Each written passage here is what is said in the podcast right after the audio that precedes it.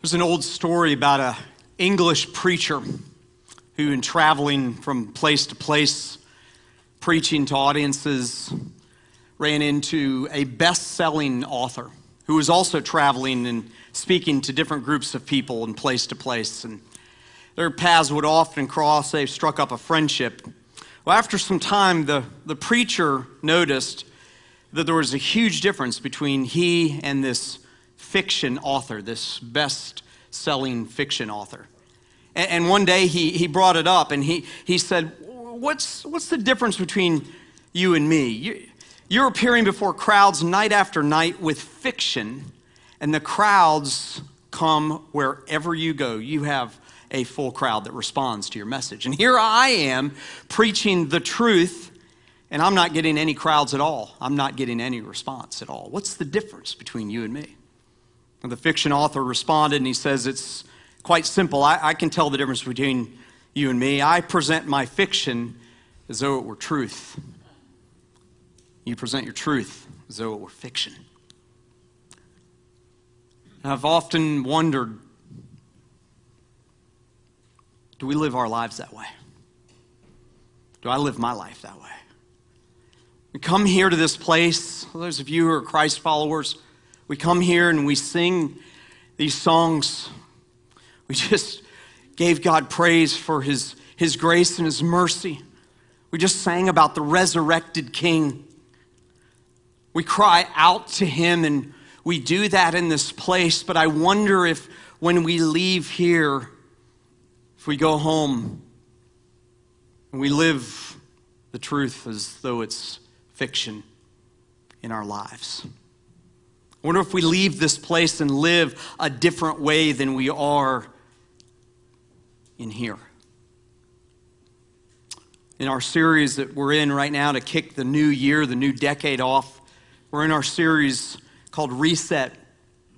And in this series, we, we had an overview week, really gave kind of a, a, a picture of what the next decade might be like if we were serious about resetting some areas of our lives. And last week, we talked about what it means to reset in terms of relationships. I, I made the appeal and the challenge for you all to get into groups, and man, you all have responded. I am so, so pleased with what I'm hearing about you all trying out groups and giving groups a chance here in the context of this Christian community. And I want to encourage you to go back and listen to those two messages if you missed uh, next, over the course of the next two weeks, we're going to talk about what it means to press reset in terms of our influence and finances. And I'm not going to tell you which is which week because you might not come for one of those. I know the deal. and today, I want to talk about what it means to reset in terms of our passions in life. Our passions in life. When I say that word passion, there's a lot of things that we may think of. We may think of the type of passion that, that uh, kind of uh, goes with love, or the type of passion that goes with some mission or some kind of movement that we're pas- passionate about. But what I'm talking about this morning, and I think what God's Word has so much to say about, is that thing that drives us the loves, the, the motives, the desires of our heart, which can so easily be twisted to be something that's fiction. I've mentioned a couple times um, on a Sunday morning, I even talked about it through the period of time that I went through this, but back in 2014 and 2015, I, I entered a period of time in my life where I went through severe depression. And this was all new to me. In fact, I don't think I even really realized it much at the time. That's what it was that I was going through. I, I kind of had a, a malaise about life, kind of had a malaise about my family, was confused in a lot of ways, and so um, really began to seek some, some help on that. Many of you helped me along the way. I, I went to a, a Christian counselor here in our area um, week in and week out to, to get help um, with this darkness that I was feeling and sensing, and the reality around me just seemed like it was just oppressive. And again, I, I grew up in a, in a Stoic family. If you, if you had trouble, you fixed the trouble. And if you couldn't fix it, you pull yourself up by the bootstraps and move on, right? A lot of you grew up that way. I never even, never even focused on these kind of things growing up. But it was dark. It was a difficult time in my life, and, and I got help, and I, I developed a plan, and man, here I am years later, and there are some days and some weeks, because if you've, if you've ever been through depression, if you've ever gone through that sort of mental illness, you know that it doesn't always, it doesn't just go away. It's something that may be there kind of in the background, but you have to have a plan to deal with it. And man, I kind of dove in head first to develop a plan to deal with this in my life. And now, years later, there are, there are some moments, some days, some hours where I hit that, those times in my life where it gets dark again. And it's the plan that anchors me. And through that period of time, I discovered so much about myself. I discovered um, things about myself that I'd never really thought of or, or, or, or gave any, eh, gave any a, a, moment's notice towards or a, a moment's, you know, just a glance towards. I, realized who I was as a dad, as a husband, as a pastor, as a friend. I realized so much about that. But there's something else that I realized during that time that if I don't have a plan for every area of my life, I'm sunk. I'm sunk. And some days, you can ask my family, I live according to the plan. Some days I don't. Some days I get off track, and those are the days that I usually, usually begin to slip back into that. Now, years later, I've practiced and I know some of those things, some of those routines, some of those plans, some of those factors in my life that I know gets me back to the place where, where it's just in the background. It's not in front of me, it's not right there in front of me. And I'm so thankful for the people and things in my life that I put in place to help me. And I, I want to pause for a moment. And I just want to say this, and this isn't a message about depression, don't worry, that would be depressing.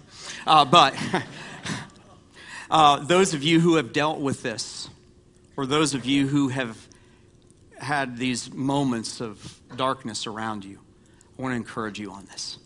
Get help seek out help. Find someone you trust and ask them to come alongside of you. Cynthia was right there the whole time. In fact, I remember it was in 2014 that this started, and I thought I was getting better. In 2015, my mom passed away in a six week period of time from the moment that she found out she had cancer till, till the, time that she died, and I slipped right back in when I got more help worked the plan again, started digging out. And I want to encourage you, if you're here today, we have an amazing ministry called Stephen's Ministry, where you don't have to pay to have someone help you. There are people who are here in this church who have gone through extensive training, 50 hours of training, who can help you. And on February 9th, between 12:30 and 2, we've got a time for those of you who may need a Stevens minister to help care and come alongside of you, and maybe those of you who might be good at doing this, you can find out more about Stevens ministry. And my prayer is, is that some of you might reach out to get the help that you deserve. One of the things that I realized about myself during that time was there was a period of time in my life that, that I could recognize that I began to allow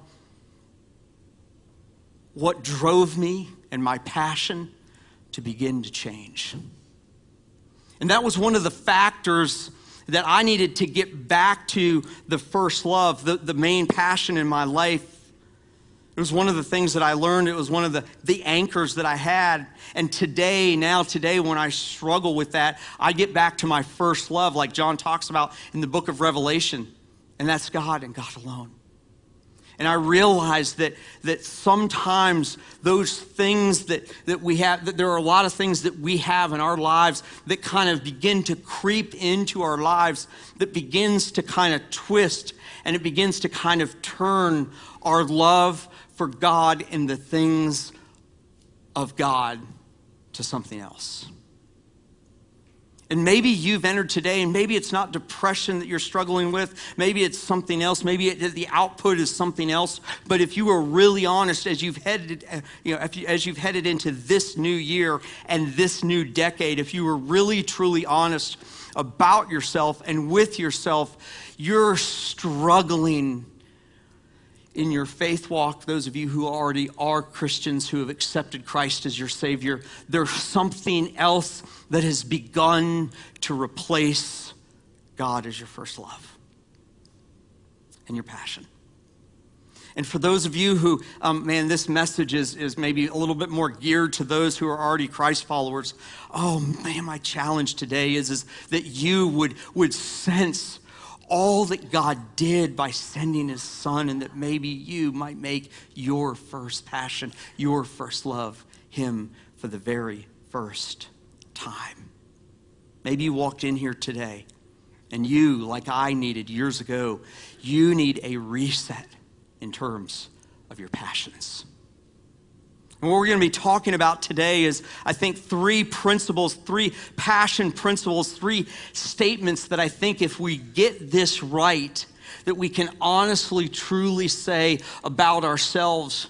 And, and my, my goal for you today is that you would use these three statements a, as a grid, as a bit of a litmus test, if you will, for where you are with your passions, the thing that drives you the most, the thing that allows you to get up in the morning and to do this life. And so I'm going to ask you to be really honest with yourself and with God this morning. And let's dive in and take a look at what His Word says about passions, those things that drive us.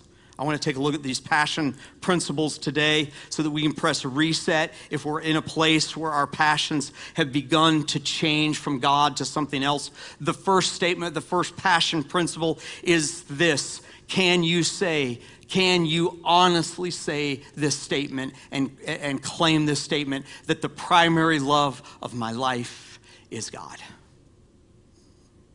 I think if we are Christ followers, we have to understand that it's not something that we do one time and it just, that's it. We're over it. We're, we're, we're saved. We've got kind of our, our you know, uh, eternal insurance and we just like move on with our life.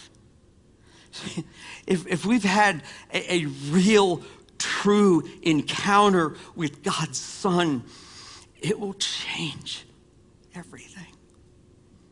It'll change everything. So, as this morning, I want to ask you what is the primary love of your life? If there were a blank there, what would you fill it in with? The primary love of my life is. What is that for you? What is that for you? What is it for you today?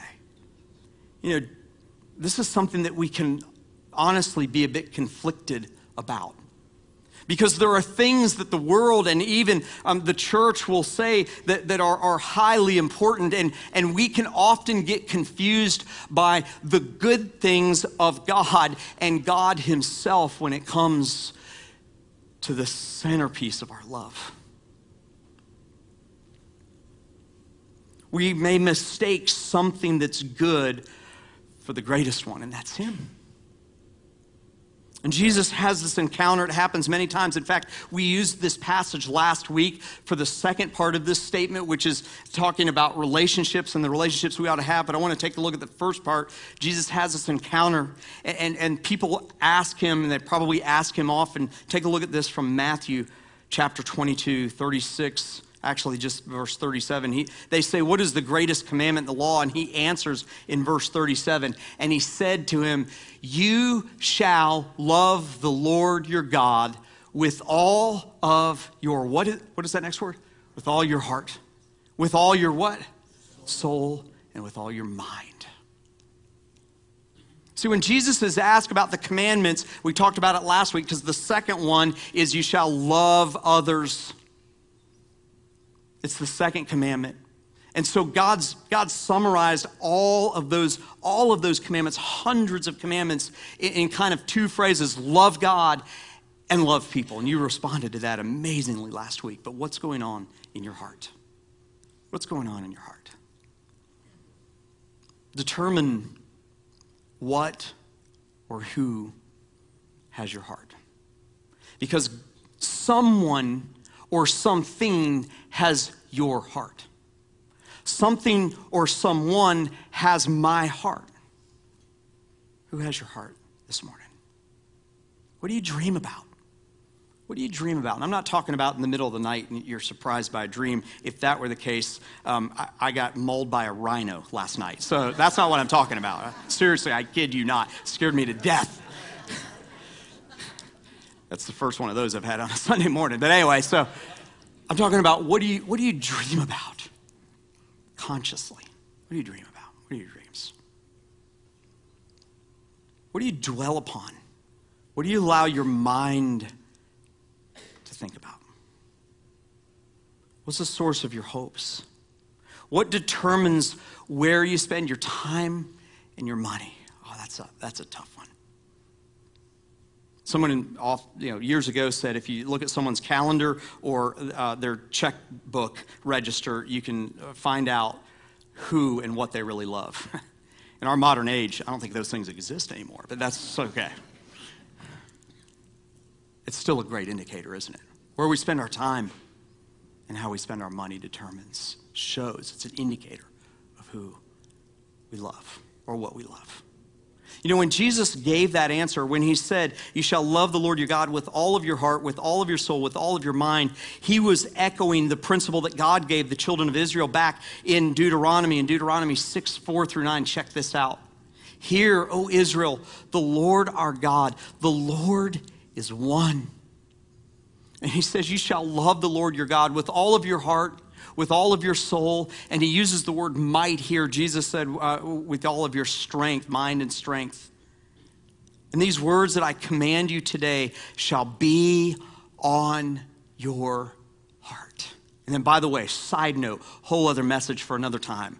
But parents, he says, You shall teach them diligently to your children, and shall talk of them when you sit down at your house, and when you walk by the way, and when you lie down, and when you rise. You shall bind them as a sign on your hand, and they shall be as frontlets between your eyes. You shall write them on the doorposts of your house and on your gates. And so he talks about, Jesus talked about, God talked about both the Old and New Testament about this idea that we are to love God with all of our heart, with all of our soul, with all of our mind, and all of our strength. And I think if you put those together, if you put those things together, what you get is passion. That's what it is. It's everything, it's our whole thing. What drives you? What are you passionate about? What is your first love? I heard years ago somebody say it's the first, most, and best check that we ought to have to see if God is our first love. What are we, what are we giving first? What are we giving most? And what are we giving our best? Those three things may more accurately reveal our passion than anything. So, the primary, if we are going to be people who have our passion centered where He wants it, we are going to be able to say, the primary love of my life is God. Listen, my wife is down here up front, and um, my kids were here in the first service. I've been, Cindy and I have been married for 25 years this year. She is the love of my life. I am so thankful that God gave her to me. It doesn't mean we're perfect. It doesn't mean we agree all the time. We don't. But I am so incredibly thankful for her. More than anyone else in the world, I'm thankful for my wife. But she doesn't have first place. And to be honest with you, when I allow someone, even her or my kids, who come number two and number three, I'm not going to tell you which order they come in. They don't know either. They're tied, okay? All right, so they are tied. All right. So anyway, and if I had 10 kids, they'd all be tied. Uh, and I probably wouldn't be married to her anymore. Anyway, I'm just kidding. I'm totally kidding. I'm totally kidding. Even though they are, they are the most important things on this side of heaven, God is first. He's first. He's first. And when I begin to let that slip, when I begin to let her or the kids take that place, that's when I lose my first love, or someone else, or something else, or some other cause. I love being your pastor. I love being your pastor. Just like my relationship with Cynthia and my kids, there are times we argue, right? There are times we may disagree. But I love you. I love being your pastor. But you never get first place. You never get first place. Who has your heart? The primary love of my life is God. Secondly, the main motivation of my life is to please God is to please God. The main motivation of my life is to please God. If we can say, I think we're more than halfway there, if we can say the primary love of my life is God and be truthful about it, and the main motivation of my life is to please God. This whole idea of motives is so important in terms of our relationship with Him and what that looks like. It's so incredibly important. What drives us? What drives you? What, what, what, drives you to get up in the morning and go to work and to do things with excellence? And for a lot of you who are retired, you're like, nothing. but there's something that drives you to get up each and every day.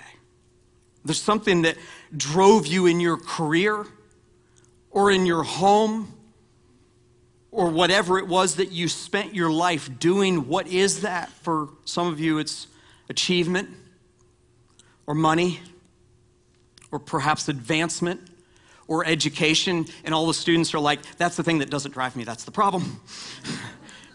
I've been there.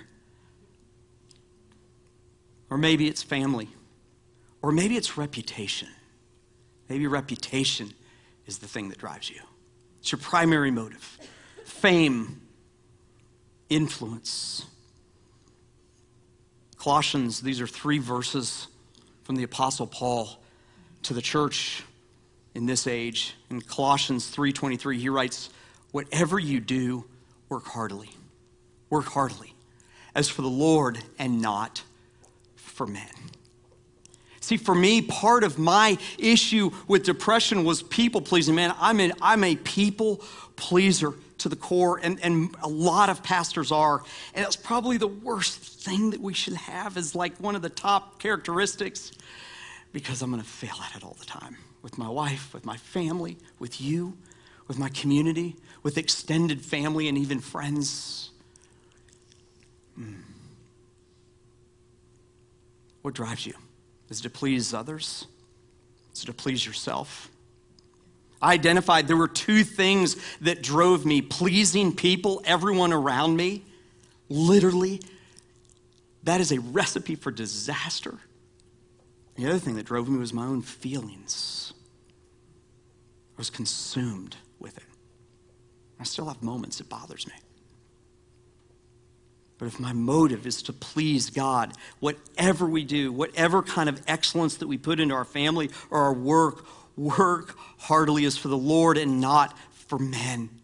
Man, maybe some of you need to plaster that everywhere, everywhere. 1 Corinthians 10 uh, 31 says, So whatever you eat or drink or whatever you do, he, Paul says, do all for the glory of God. There was this debate in this new church because everybody came, a lot of the people came from a Jewish background, and they were like, oh, well, you can't eat these things. That's what the law says. And you know, some of the new Christians were saying, oh, yeah, it's permissible now. And, and Paul kind of levels the playing field. He says, whatever you eat or drink, whatever you do, just do it for God's glory.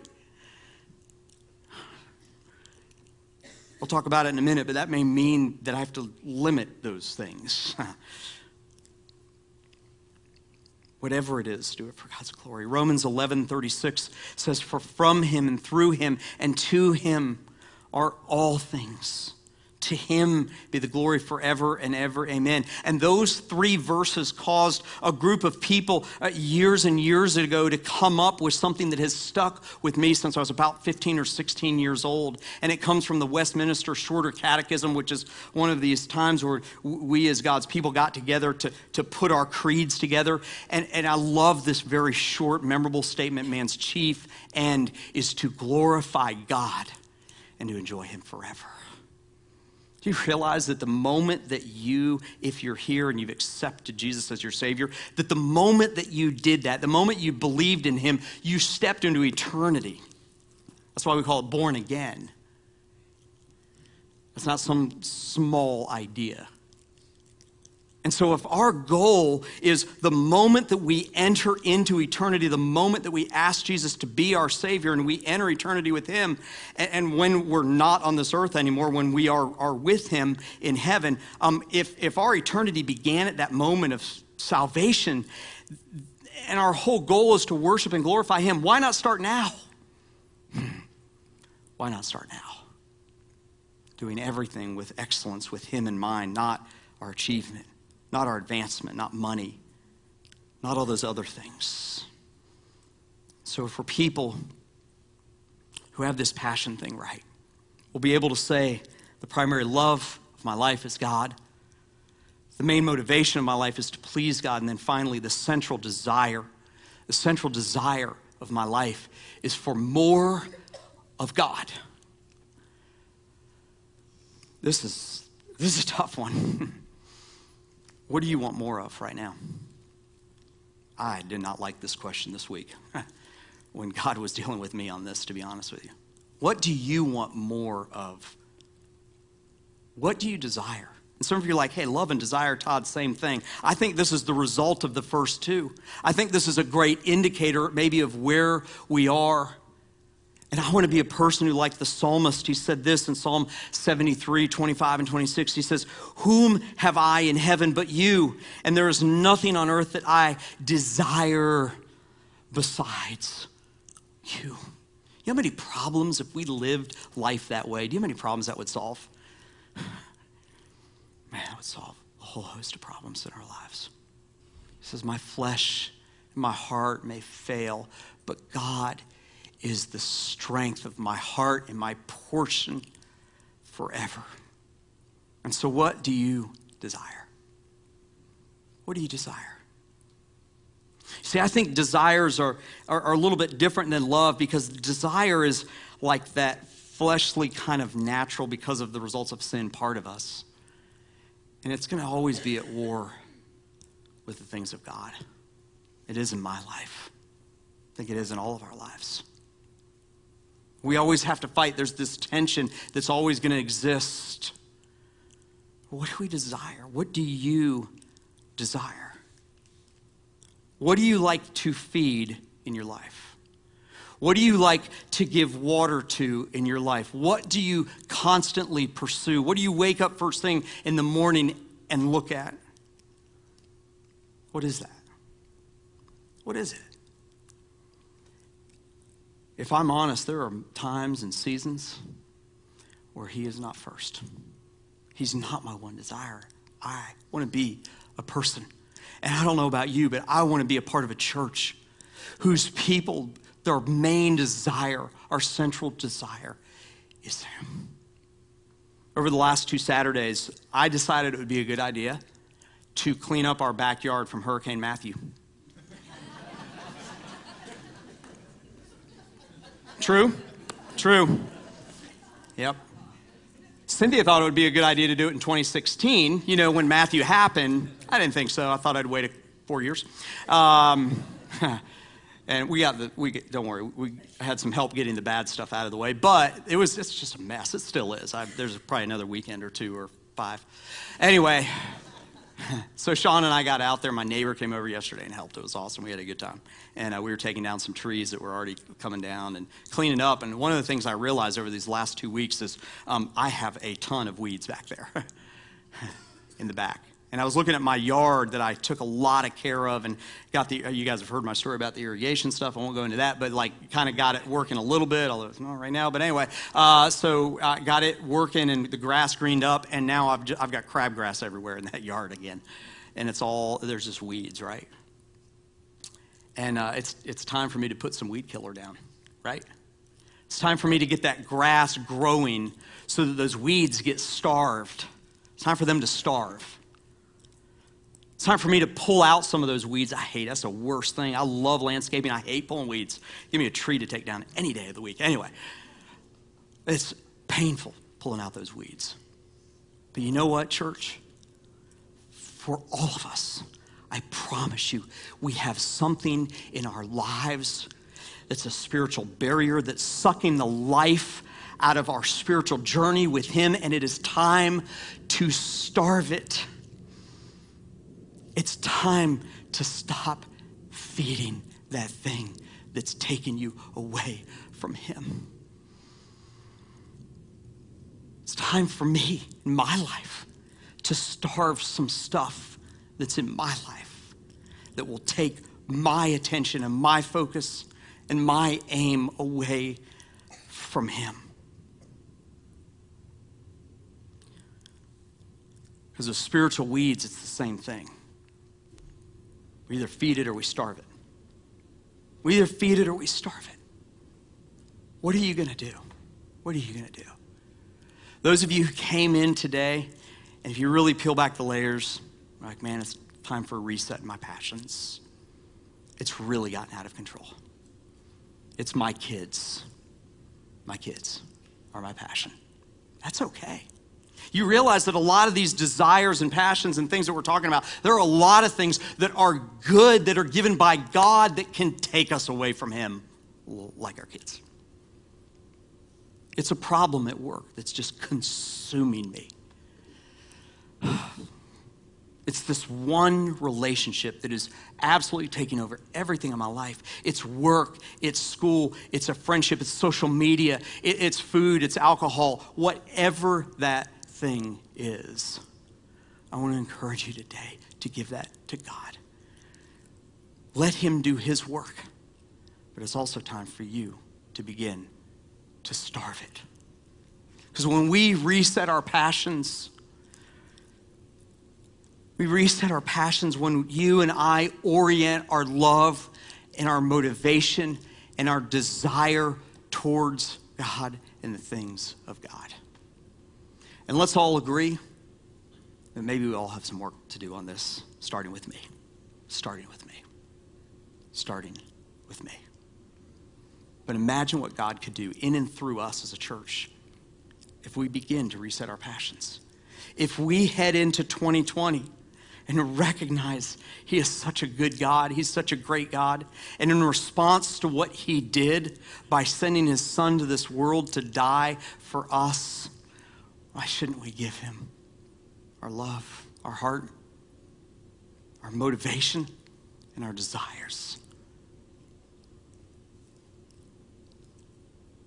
Let's let this new year, let's let this new decade be a time when we talked about resetting this with each other, but let's get serious about this and the stuff that tries to tear this down. Let's, as a church, be a people who God uses because we decided to reset our passion and have it be for Him and Him alone. Father, I thank you so much for your word. And God, admittedly, um,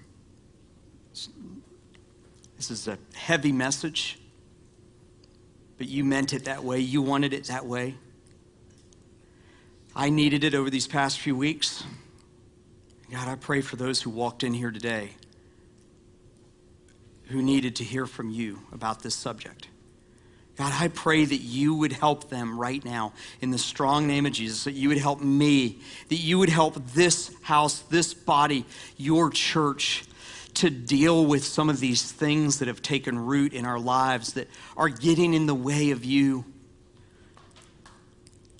God, help us to be honest enough with you who already know it anyway, to admit it to you, to give voice to it to have the courage to allow you to eradicate those things, to take away those things that are such in massive conflict with you and your the things of you.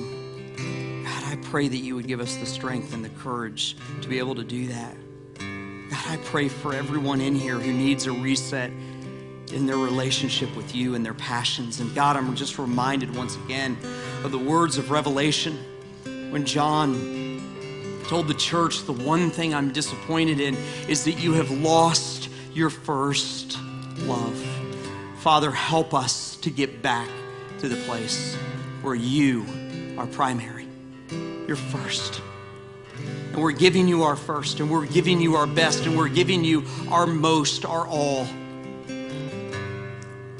Pray that you would do a deep spiritual work in each of the hearts and the lives of the people who are gathered here or listening online. And God, I pray that you would take that and that we, you would use it for you, that you would be glorified, that you would be made pleased by how we treat this. And God, I thank you so much that you are such a good God. You're a good Father. Thank you so much for the, the sacrifice that you made. And God, we just give today, we give this year, we give this new decade to you in terms of our passions. In Jesus' name, I pray. And all God's people said, Amen.